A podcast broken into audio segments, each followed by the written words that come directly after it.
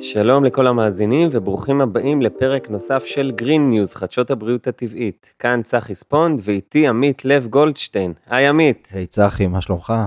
בסדר גמור. היום אנחנו הולכים לדבר על ליקוטים מהטבע ואיך הם יכולים לסייע לבריאות שלנו. לטובת הנושא גייסנו פה את אביבית ברקוביץ', שהיא מומחית לתחום. היי אביבית. היי, איזה כיף להיות פה. תודה שבאת. אז אה, אביבית היא מהנדסת ליקוט, המומחיות שלה היא בצמחי בר ופטריות למאכל ולמרפא, מחברת הספרים הטעם שבטבע והמדריך לאוהבי טבע, בנוסף היא מכשירה אנשים לעסוק בלימוד ליקוט ומלמדת אוהבי טבע להכיר יותר לעומק מה שהם רואים כשהם יוצאים לטבע. אז אה, ברוכה הבאה לפודקאסט שלנו אביבית. תודה, תודה שהזמנתם אותי. נרצה להתחיל ולשמוע איך הגעת וגילית את התחום הזה של ליקוט מהטבע. וואו, אז uh, תמיד אהבתי לטייל בטבע, מילדות ההורים שלי, גדלתי על הכרמל, אז ההורים שלי לקחו אותנו תמיד לטיולים בכרמל. ו... אבל הלכתי לנתיב אחר לגמרי, הלכתי ללמוד אה, מערכות מידע בטכניון, עשיתי תואר ראשון ושני ועבדתי בהייטק 14 שנים. ויום אחד לגמרי במקרה הגעתי לסיור ליקוט, ופתאום זה כאילו כמו המטריקס, שפתאום עוד רובד של המציאות נחשף, וכאילו שעל כל צמח יש לו תועלות ויש לו איכויות, וחלק אפשר לאכול וחלק אפשר לרקוח מהם, וזה היה פשוט מדהים לגלות את זה, וזה ריתק אותי. והחלטתי שוואלה, זה ממש ממש מעניין, אז אני אתחיל ללמוד את זה. ו... קניתי ספרים והלכתי לקורסים גם בארץ גם בחו"ל ומה ששמתי לב זה שאותי מעניין, זאת אומרת זה נורא כיף לגלות על הצמחים אבל הרבה ממה שהיה בארץ היה כל מיני אגדות וסיפורים וכאלה ומה שאותי מעניין זה אז מה המדע אומר על זה? איזה, איך זה עובד? שוב אני מהנדסת גם מערכות מידע ותוכנה אבל גם ליקוט הצורת מחשבה שלי היא כזאת של איך זה עובד, מה החומרים הפעילים, איך זה משפיע בגוף, מה זה עושה. ואז הלכתי למאמרים מדעיים, גם ראיתי את זה בחו"ל, שיש ליקוט מבוסס מחקרית, וקראתי במאמרים מדעיים, אז הייתי מנהלת המחקר באי-ביי, היה לי מאוד קל, זה היה כאילו היום יום שלי, וקראתי ולמדתי, ובאיזשהו שלב היה לי תסכול מאוד מאוד גדול בין הידע שאני יודעת, לבין מה שאפשר ללמוד בארץ.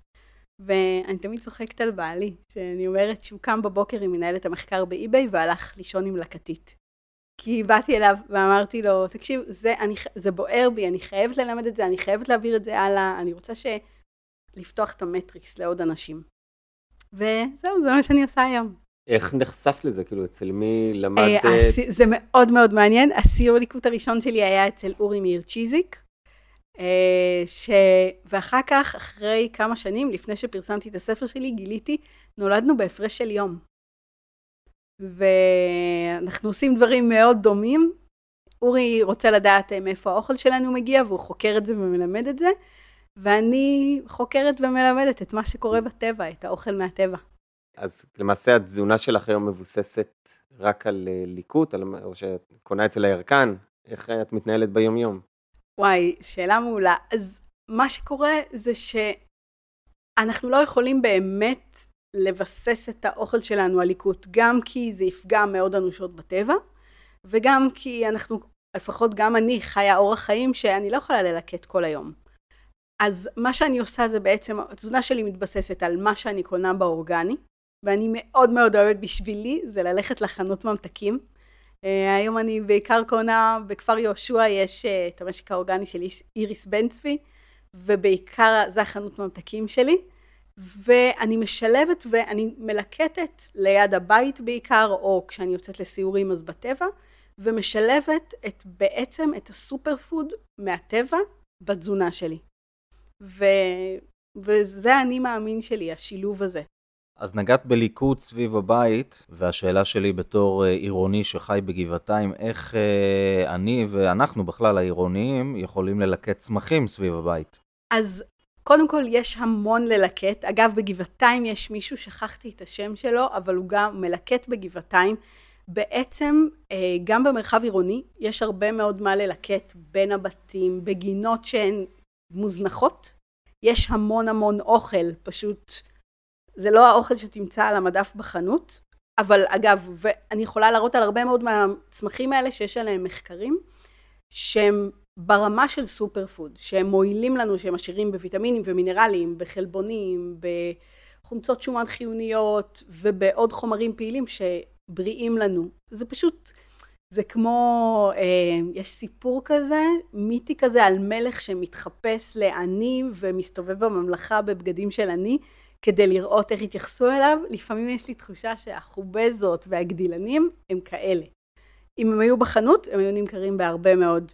עכשיו הקטע הוא עם ליקוט בעיר, זה שיש הרבה מאוד סופר פוד, גם נורא קל וכיף לעשות את זה ברמה היומיומית. אני יוצאת עם הכלבים, חוזרת תמיד עם דברים מעניינים, אה, אם זה בכיס או בתיק קטן שאני מביאה איתי. אה, בליקוט עירוני יש שני דברים שאנחנו צריכים לשים אליהם לב. אחד זה להתרחק עד כמה שאפשר ממקומות שיש בהם מכוניות.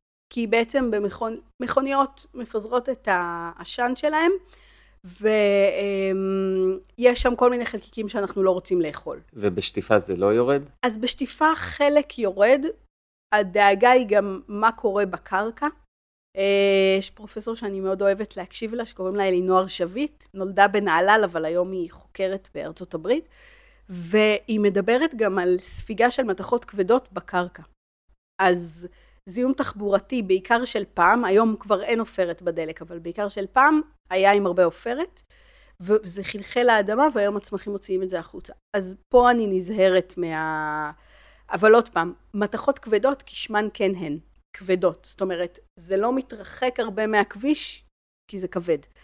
אז הייתי פשוט לוקחת איזה טווח של עשר מטר, עשרה מטרים, זה הכללי אצבע שמדברים עליהם במחקרים, עשרה מטרים מכביש, ואז יש כל מיני שצ"פים, כל מיני, אתם מכירים את זה שיש בין שני בלוקים, שטח שהוא לא גינון של אחד ולא גינון של אחר, נקרא שצ"פ, שם זה נהדר, כי זה מאוד פנימי. לא, אין שם אה, גינון, אין שם זיהום, כי אין מכוניות, וזה המקומות המושלמים. יש גם את הריסוסים שעושים במדרכות, שזה בדרך כלל תמיד צמוד לאיזה שיח אה, חובזות או רוזמרין. אז הנקודה השנייה בליקוט בעיר, זה הנושא הזה של הריסוסים. אז קודם כל, יש היום הרבה מאוד מועצות ועיריות, שבעקבות לחץ מהתושבים, הפסיקו לרסס.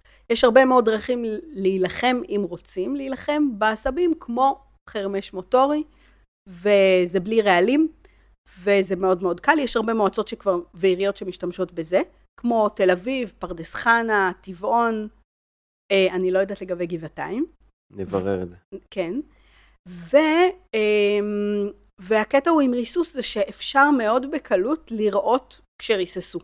אה, יש כתמים צהובים על, ה, על העלים, אני אשלח לכם תמונה שתפרסמו בעמוד שלכם כדי, ממש אפשר לראות אחרי ריסוס אה, איך זה נראה, ואז פשוט לא לגעת בצמחים. וזה גם יכול להוביל לנזקים בלתי הפיכים למי שצורך את זה, נכון? הסיבה שאנחנו רוצים בעצם ללחוץ על המועצה או העירייה להפסיק לרסס בחומרים האלה שמבוססים על חומר פעיל שנקרא גליפוסט, זה בעצם, אה, יש מחקרים שבוצעו בארצות הברית, פתאום ראו שילדים שגדלו ליד שדות חיטה, הם נמוכים יותר הם אה, התפתחו פחות, גם רואים את הביצועים הקוגניטיביים שלהם פחות טובים, ופתאום שאלו למה. אז מסתבר, יש היום, אה, כן, כל מי שמכיר, יש שדות חיטה, שהחיטה עמידה לקוטלי עשבים. וזה מאוד מאוד עוזר, כי אז גדל בשדה רק חיטה. זה עוזר לחקלאים, זה לא עוזר לבריאות. ומסתבר שילדים שגדלו ליד השדות חיטה שריססו אותם בחומרים מבוססים על גליפוסט, הם קטנים יותר. זאת אומרת, פחות צמחו וגם פחות התפתחו במוח. ועשו מחקר וגילו שמה שהחומר הזה עושה, פשוט מתחרה עם הגוף על חומרי ההזנה. ואז בעצם הילד אוכל חלבון, פחמימות, אבל זה לא נספג אצלו, ואז זה בעצם ילד שהוא אוכל הכל, אבל הוא סובל מרעב. הגוף סובל מרעב. ואנחנו רוצים כולנו, גם אם אתם לא מתכוונים ללקט, להגיד למועצות להפסיק לרסס. בשביל הבריאות שלנו, של הילדים שלנו, בשביל הצמיחה והשגשוג, כי אפילו אם הילד שלכם כל מה שהוא אוכל זה שניצל וצ'יפס, לא מגיע לו לספוג את הרעלים האלה שיפגעו בהתפתחות שלו. וזה מחקרים מבוססים, לחברות האלה יש לובי מספיק גדול והרבה עורכי דין, והייתי מפחדת להגיד את זה אם לא הייתי מצטטת מחקרים של, אה, של חברות, ובעצם באירופה ובארצות הברית נאסר שימוש בחומרים האלה, ורק בארץ שלנו עדיין אפשר. אז אה, מאוד מאוד חשוב ללחוץ על המועצה, על העירייה, להפסיק לרסס. לגבי uh, צרכים של בעלי חיים? וואי, מעולה. אז בואו בוא נפתח רגע את הנושא של צרכים של בעלי חיים. ב- בסוף שבוע האחרון רצינו להכין איזשהו משהו עם רוזמרין, הלכתי ללקט רוזמרין, כי אין לי רוזמרין בגינה, וזה מאוד מאוד פשוט. קודם כל, אני בטוחה, כל מי שרואה צמח, ישר בטוח שהנה כלב עשה על זה עכשיו גם פיפי וגם קקי. האמת היא שככה, קודם כל יש גובה מקסימלי שאליו מגיע פיפי של כלב, בסדר? משהו שמגיע לדוגמה רוזמרין שמגיע לגובה כזה, אז לא, כלב לא יכול להגיע לשם, בואו. אז אני מלקטת את הגבעולים העליונים יותר ואין שום בעיה עם... ו, וגם אני מלקטת, אם השיח הוא כזה, אני מראה עם הידיים כן, על משהו עגול ואי אפשר לא לראות, זה כן, פודקאסט, כן, נכון? כן. אם יש לי שיח, יש לו עומק. אז אני אכנס עם ה... אני ילקט מהמרכז של השיח.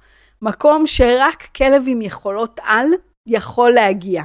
ואם יש לו יכולות על, יכול להיות שאני רוצה... בסדר? אז באמת פשוט זה לבחור את הנקודה בשיח ואין שום נזק בפיפי שלא נגע במה שאני מלקטת והכל שטיף והכל... Um, לגבי מספר 2 אז אני רוצה להגיד שקודם כל נורא קל לראות את זה, נורא קל וזה לא כאילו אין לכלבים איזשהו תחביב לעשות את זה על הצמחים שמלקטים, ואם כן, אני פשוט רואה את זה ולא מלקטת שם. לפחות בעיר אז אה, צריכים לאסוף אחרי המספר 2. בדיוק, בעיר אה, צריך לאסוף אחרי המספר 2, אני לא יודעת כמה עושים. לא יודעת כמה עושים, אבל אה, יש לזה מודעות גבוהה. נכון. רציתי לשאול לגבי פטריות, אז, או בכלל ליקוט, איך יודעים להבדיל אם משהו רעיל או בריא, או... או עוד בשל לקטיפה, כאילו יש לך טיפים שאת יכולה לתת לנו? בטח, אז קודם כל נתחיל מזה שעכשיו אנחנו מדברים בקיץ, ואני יכולה להגיד ככלל אצבע, אם אתם רואים פטריה בדשא בקיץ, אל תתקרבו אליה.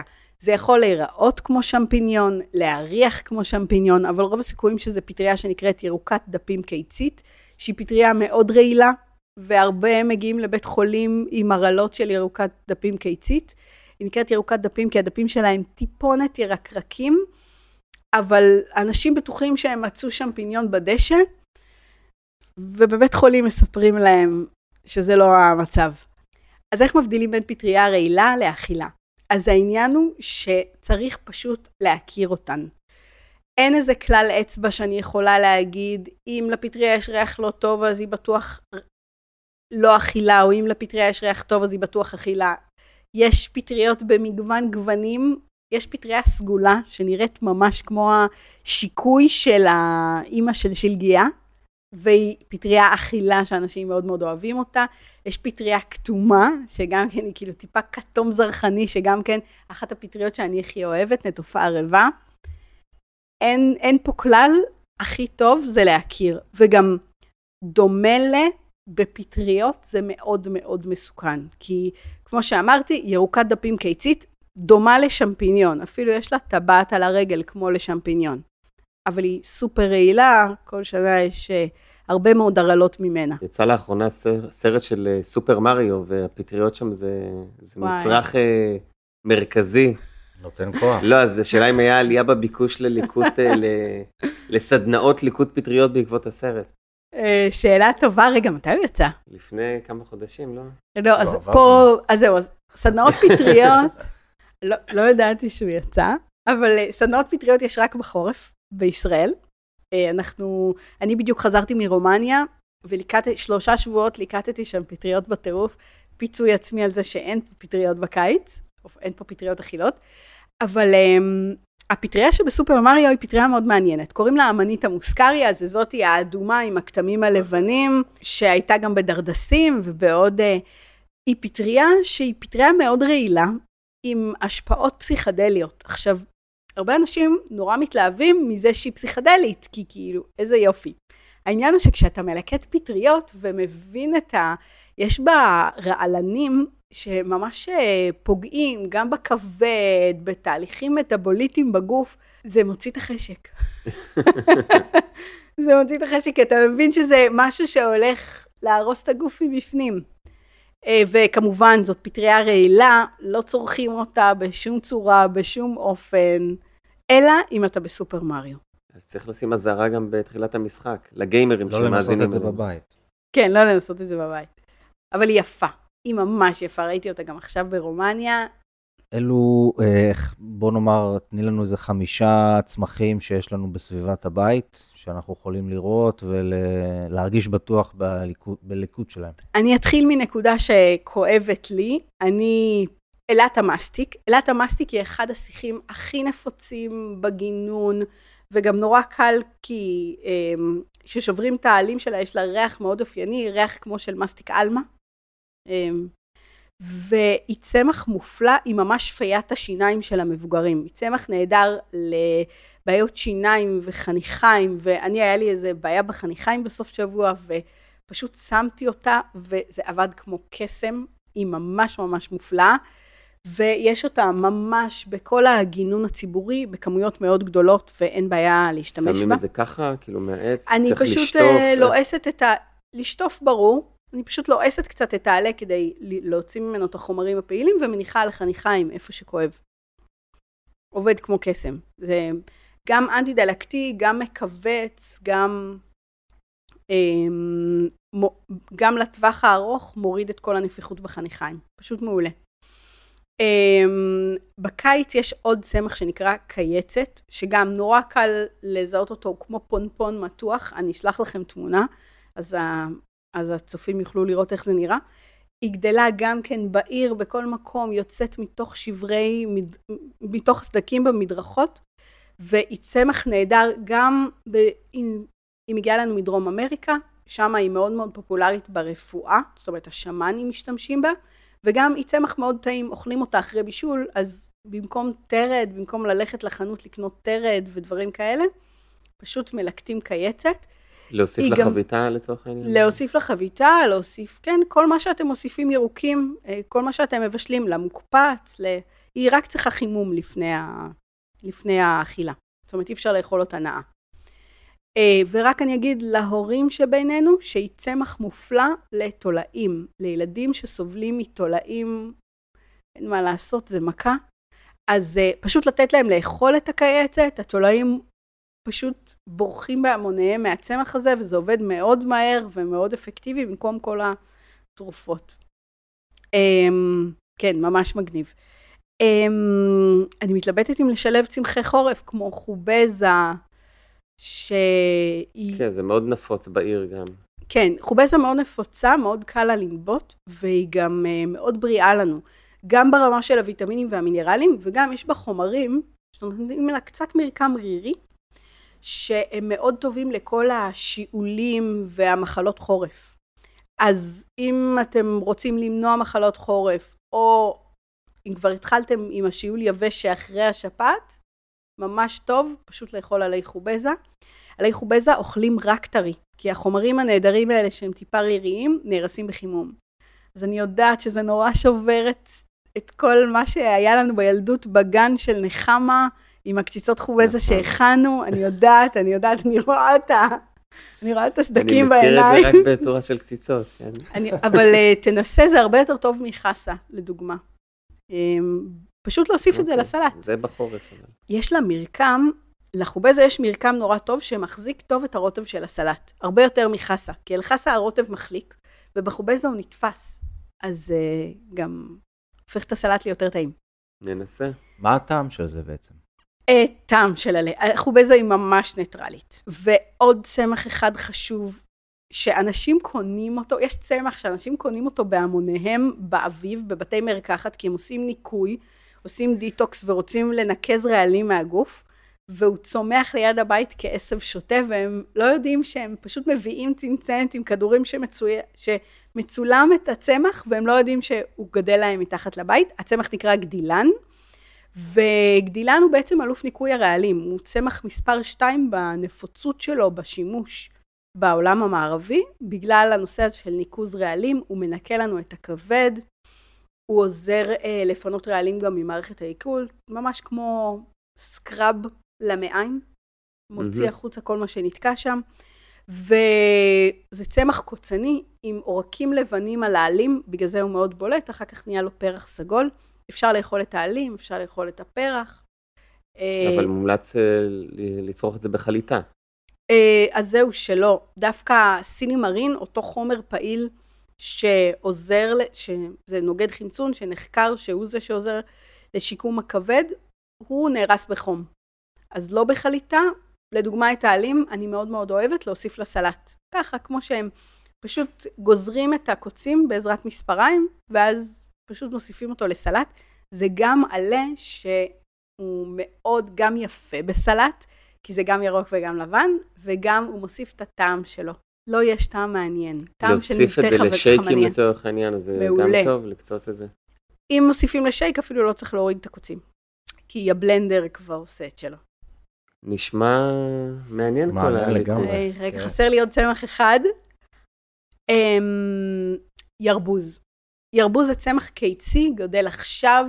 אה, יש לו עלים מאוינים שיש עליהם וי לבן, כי הוא רוצה להראות לנו שהוא מביא אותנו לניצחון, לוויקטורי. ומעל כל העלים יהיה גבעול כזה, שיש עליו כדורונים קטנים, פונפונים כאלה. ירבוז נקרא אמרנטוס בלטינית, אמרנט באנגלית, וזה בדיוק הצמח הזה שאנחנו קונים בחנות כאמרנט. אמ, יש הרבה מאוד מחקרים עליו, אה, על זה, חוץ מכל הוויטמינים והמינרלים, הוא עוזר, גם מחזק את מערכת החיסון, הוא עוזר לגדילה אצל ילדים. יש ממש המלצה מ-2010 של ארגון הבריאות העולמי, לתת אותו לילדים שיש להם אה, חסרים תזונתיים. עיכוב התפתחותי. ו- וחוסרים תזונתיים, גם ארגון הבריאות העולמי מטפל גם במדינות עולם שלישי, אה, כדי להזין אותם בצורה עמוקה. בעצם יש לו יכולת, יש לו חומרי הזנה שהם מאוד זמינים לנו לספיגה. עכשיו, ילד, ילדים שלא רוצים לאכול דבר עלים ירוקים, כמו הילדים שלי, אז מה עושים? אה, אז אם מכינים קציצות, או מכינים איזשהו משהו שהם כן אוהבים, אני בשיטת ההבלעה. זאת אומרת, אני אטחן את זה ואני אכניס את זה פנימה בלי שהם ירגישו. יש דרך מומלצת אני, לצרוך? אני יודעת שאני שמעתי את עוז תלם שדיבר על זה שהוא דווקא לא אוהב את זה, אבל uh, בבית שלי זאת הדרך היחידה. ולי יש בעיה נוספת, שיש לי ילד עם אינטואיציה מאוד חזקה, וכל דבר קטן הוא מרגיש, כאילו כל שינוי הוא מרגיש משהו מוזר בטעם, זה לא... אז uh, ירבוז הוא יחסית ניטרלי בטעם, אני לא בטוחה שהוא ירגיש, אני מקווה שהוא לא ירגיש. אה, והילדים שלי קצת התרגלו. זאת אומרת, הם כזה, אני אומרת, יא, תראו מה הכנתי, ואז, אמא, אבל מה שמת בזה? הם מראש חושדים כבר. אה, כי אני מבשלת רק כשזה מעניין אותי, וזה מעניין אותי רק אם אני יכולה לפתח איזה מתכון, איזה משהו שאפשר אחר כך אה, לכתוב אותו. אני ככה, ככה נולדו לעולם ההמצאות הכי טובות, כמו נוטלה בלוטים, נוטלה חרובים. אה, ככה זה נולד, מניסוי על הילדים שלי.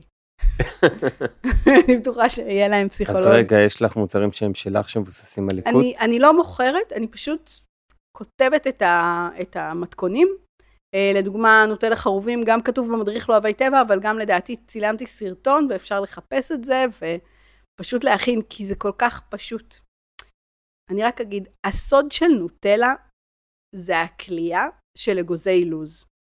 וברגע שתקנו אגוזי לוז ממש ממש טריים וטובים, וזה קטע חשוב, ותקלפו אותם מהקליפה הכהה שלהם ותקלו אותם, מפה, תכלס לא משנה עם מה תערבבו, זה יצא טעים. אם תערבבו עם חרובים זה יצא מתוק ונוטלאי ו... ובריא, כי כאילו לנוטלה חרובים שלי כל מה שיש זה חרובים, מים ואגוזי לוז. וכמובן למי שלא רגיש לאגוזים. נכון, נכון. זה גם נהיה נפוץ בשנים האחרונות. גם אגוזי לוז? כן, זה דברים שאסור להכניס אה, למסגרות, לבית ספר, mm. לגן. אז במקרה הזה, בלוטים, מחקרים מראים שזה דווקא, בלוטים זה הפירות של עץ אלון, ומחקרים מראים שדווקא אליהם אנשים פחות אלרגיים. ובכל העולם אכלו בלוטים, יש ממש, אפילו בישראל יש איזו מערה שמצאו בה שאריות בלוטים מלפני אלפיים שנה, מתארחים את זה לתקופת ישו פחות או יותר, והאינדיאנים עדיין אוכלים בלוטים והם סופר פוד, ממש עשירים אמ, בחומרי הזנה, ואפשר גם מהם להכין נוטלה ולהכניס את זה לכל גן כי... שילדים ייהנו. כן. כן. אז כל נושא הליכוד הזה בהחלט מעניין. מה יקרה אם ילקטו כמות אדירה של אנשים בעצם? האם זה לא יהרוס את הטבע? וואי, מעולה, זאת שאלה מעולה. המחשבה שלי היא כזאת, קודם כל, אם אנשים ילקטו ליד הבית שלהם, כל מה שיקרה זה שלעירייה לא תהיה סיבה ל- לרסס. וזה כבר טוב, דיברנו על זה. אז הדבר הראשון שאני אומרת זה, המקום הכי טוב ללקט זה ליד הבית, כי אין הרס של הטבע, אין זה, ולפי הכללים שדיברנו, רחוק מהכביש, ו... ולגבי הטבע, אז כשאני מתייחסת לטבע כאל super food שאני מלקטת בכמות קטנה, כי גם כשאנשים צורכים את ה super food שלהם, זה לא בכמות גדולה, ואני מוסיפה את זה לתזונה שלי שמבוססת על חקלאות, אז מצד אחד אני מקבלת את כל הוויטמינים והמינרלים, ומצד שני אני לא הורסת את הטבע. וכן, יש גם כללים לליקוט בטבע, אה, לא מלקטים בשמורות טבע אה, ובשטחים פרטיים של אנשים שלא מרשים, אה, מלקטים עד 20% ממה שיש. זאת אומרת, אם אני עכשיו מתחילה עונה משוגעת של פירות פטל, אז אם אני רואה 10 פירות פטל, אני יכולה לקחת בין 1 ל-2, לא יותר. כנ"ל גם לגבי עלים, זה עוזר לצמחים לשמור על ההלווה שלהם, ואנחנו מלקטים רק מה שנראה טוב. וזה גם שומר עלינו מריסוסים וזה גם שומר על הטבע. זאת אומרת, אם כבר אה, אני רואה עלה, שהתחילו לאכול אותו, כל מיני חרקים. אני אשאיר אותו, זה לא עלה בשבילי. אם יש לו כתמים צהובים, גם אני מעדיפה להשאיר אותו. וככה בעצם אני מלקטת רק מעט, בצורה שלא פוגעת. ה-20% זה יחס שנתגלה במחקרים. אז, וככה אנחנו שומרים על הטבע. והעניין הוא שהתחושה שלי הרבה פעמים זה שדווקא כשמלקטים ומבינים את הערך שיש בטבע, אז יותר שומרים על הטבע, ולאנשים יהיה יותר אכפת מה, אה, מהטבע שנמצא סביבם, והם ישמרו יותר וימנעו בנייה וזיהום ושפיכה של ריסוסים, ו, וזה בעצם מה שישמור על הטבע. אמ, הלוואי. כן. זה המטרה שלי. אז מה החזון שלך מכל הפעילות אה, של הליכוד והמודעות הזאת שאת אה, מייצרת? ההסתכלות שלי זה כשאני אצליח, אז אנחנו נצא לטבע ונראה אנשים מלקטים, צמחי מאכל, צמחי מרפא, מבשלים איתם, רוקחים איתם, לוקחים אחריות על הבריאות שלהם, על הבריאות הטבעית, ושומרים על הטבע. לא יהיה פסולת, כי אנשים יבינו שהם הולכים בבית מרקחת. ואף אחד לא זורק שום דבר בבית מרקחת. וההסתכלות על הטבע תהיה כעל נכס, כעל משהו שיש לו המון ערך ושומרים עליו, וגם הכוח על הבריאות ועל החיוניות יהיה בידיים שלנו, שלא לדבר על זה שזה בילוי מדהים למשפחות. לצאת לטבע ביחד וללקט ביחד ולהכין ביחד, זה, זה פשוט כיף. אז זה השינוי שאני רוצה לראות. אז לקראת סיום, נשמח לשמוע ממך המלצות וטיפים על אזורים ש... של ליקוט, ובכלל של טבע מעניין, שנוכל לקחת את המשפחה איתנו, את הילדים. נהדר. אז אה, קודם כל, אחד השבילים המרגשים שנפתחו לאחרונה, זה שביל מגידו. זה שביל מעגלי שמתחיל ונגמר בצומת מגידו, ויש שם 70 קילומטר, לא צריך לעשות הכל ביום אחד. של טבע מקסים והמון מעיינות שאפשר לשכשך בהם והמון טבע קסום שאפשר ללכת ולא משנה אם אתם באים בקיץ, בחורף, בסתיו, באביב, יש לכם מה לראות ופשוט תבחרו לכם איזשהו מקטע ו- ותלכו בו. כל, ה- כל הנחלים הכי שווים כמו נחל השופט ונחל קיני וכל המקומות האלה נמצאים כבר כלולים בתוך השביל הזה וזה כיף גדול, מאוד נגיש מכביש 6, לא משנה מאיפה אתם מגיעים. אמ, אם אתם אוהבים לדעת מה השמות של צמחים, אז אני אמליץ לכם ללכת לבילוי בגן הבוטני. אני מאוד אוהבת את הגן הבוטני בירושלים, אבל גם בתל אביב יש גן בוטני מעולה, צמוד למוזיאון הטבע. והמגניב שם זה שאם אתם, הרבה פעמים כשאנחנו רואים צמח אז אנחנו שואלים את עצמנו, רגע, איך קוראים לו? מה זה הצמח הזה? מאיפה הוא מגיע? שם יש שלט ליד כל צמח ואפשר לראות בדיוק מה זה הצמח הזה, אז זה מאוד כיף, ואפשר שם לשחק עם ילדים ולהסתובב רחוק מרכבים, ומאוד כיפי. אמ, והמלצה שלישית זה הרי ירושלים. בירושלים הטמפרטורות הן תמיד קצת יותר נוחות, קצת יותר נמוכות בקיץ, ויש שם המון טבע, המון צל ומעיינות, וכל גבעה שתבחרו שם, אתם תמצאו מקום, אם זה לפיקניק, אם זה ללקט, אם זה להסתובב. ואם אתם רוצים לדעת מה ללקט, אז הפרופילים שלי ברשתות מכילים בדיוק מדריכי ליקוט, סרטונים קצרים שהם מדריכי ליקוט, אה, של כל פעם צמח אחר ומה עושים איתו. אז אה, כן, ללא ספק נשים קישור אה, לתכנים שלך בתיאור הפרק ולינק לאתר, שבאמת המאזינים יוכלו לראות את, על, את כל הצמחים שדיברנו עליהם, שיהיה להם ויזואליזציה של, של כל התכנים האלו, זה סופר מעניין וחשוב. אז תודה רבה, אביבית, שהגעת אה, והשארת לנו את הידע, ונראה לי נחקור עכשיו את הסביבה, מה אפשר ללקט פה. בהחלט סופר מעניין, לי פתח את הראש לגמרי, ורואים שהנושא בוער בך, וזה כיף לראות את זה. תודה רבה, תודה, תודה שהזמנתם אותי. תודה.